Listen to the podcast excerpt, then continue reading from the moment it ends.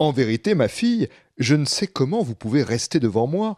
Votre origine est si mince que vous devriez vous cacher plutôt que de paraître ici, dans les cafés, sur les promenades publiques et sur les boulevards où vous empoisonnez tout le monde de votre haleine infecte. Je savais bien, mon cher, que la France était fertile en cornichons, mais je ne savais pas que dans ton pays on en fit des cigares. J'en ai la preuve aujourd'hui parce que tu viens de dire. Mais vous me tutoyez, je crois, Madame la Pipe?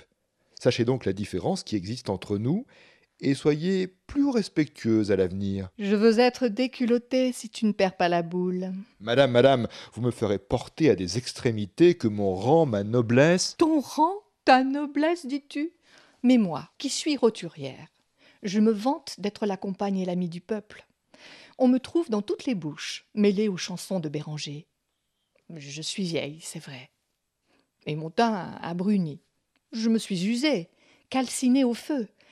Mais j'ai des millions d'enfants qui me consolent chaque jour et qui me vengeraient si tu ne respectais pas ma culotte. J'ai des partisans à la cour, dans les châteaux, dans les deux chambres. Je fréquente les grands, les nobles, les riches, les banquiers, les capitalistes, les propriétaires, les dandys, les courtiers de commerce, les agents de change, les avocats, les notaires et les lorettes qui m'ont pris en affection depuis quelques années, pendant un voyage que j'ai fait en Espagne où j'ai détrôné la cigarette, et je vous ferai bien voir.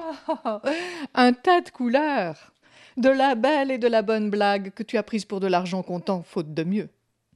Tous ces farceurs-là et toutes ces farceuses t'abandonneraient si nous avions la guerre tous les deux et le triomphe de la pipe serait vitement proclamé, car j'ai trente millions de bouches pour célébrer ma gloire, et le double de bras pour me charger, m'allumer et me défendre. Vous vous trompez, ma chère.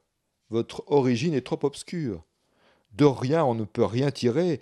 Vous sortez de la terre, ma petite, et c'est moi qui vous alimente sous une métamorphose qu'on appelle tabac à fumer, et que les savants nomment nicotiane du nom de Nico qui a transplanté en France le premier échantillon de ma famille il y a bien là de quoi se vanter d'être descendant des Nigauds. Des Nicos, vous ai-je dit.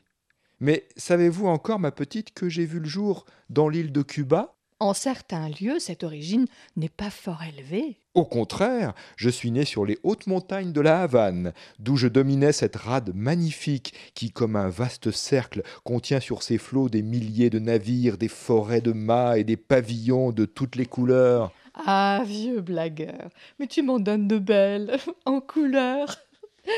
Euh, moi, je, n'ai pas vu le jour si loin que ça, et en fait de montagne, je n'ai dominé à Paris que celle de Montmartre, de Ménilmontant, de Belleville et de Chaumont.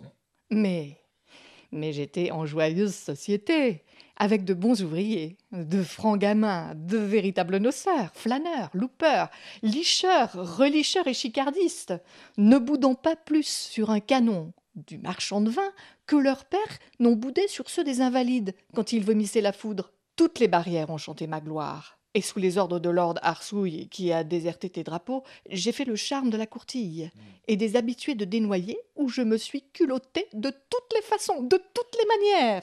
Viens donc maintenant me seriner ta louange, vieux concombre en enfance. Oh, la conversation dégénère singulièrement, madame la bouffarde.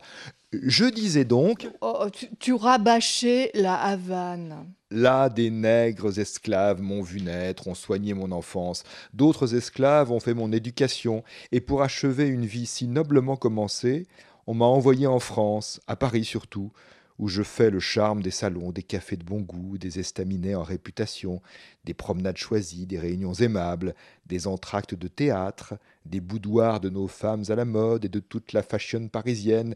J'ai renversé le houka somptueux de l'Asie, ainsi que sa nole dorée, la cigarette andalouse, le gourgouli du paria, le bambou du nègre africain, la pipe d'ambre et l'écume de mer, et en vainqueur glorieux, je règne sur le grand monde pour l'enivrer dans mes nuages dansants de toutes les sensualités de la vie.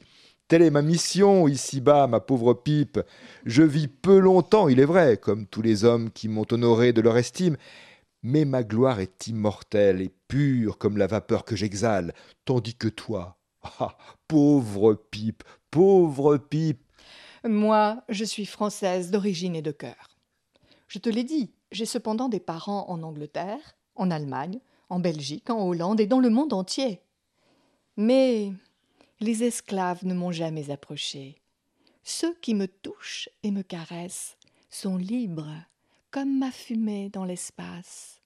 Et malheur au cigare, quel qu'il soit, qui viendrait toucher à cette liberté. Diable Vous prenez feu facilement, madame la pipe. La pipe seule, vois-tu, la vraie pipe française, est tout dans le monde.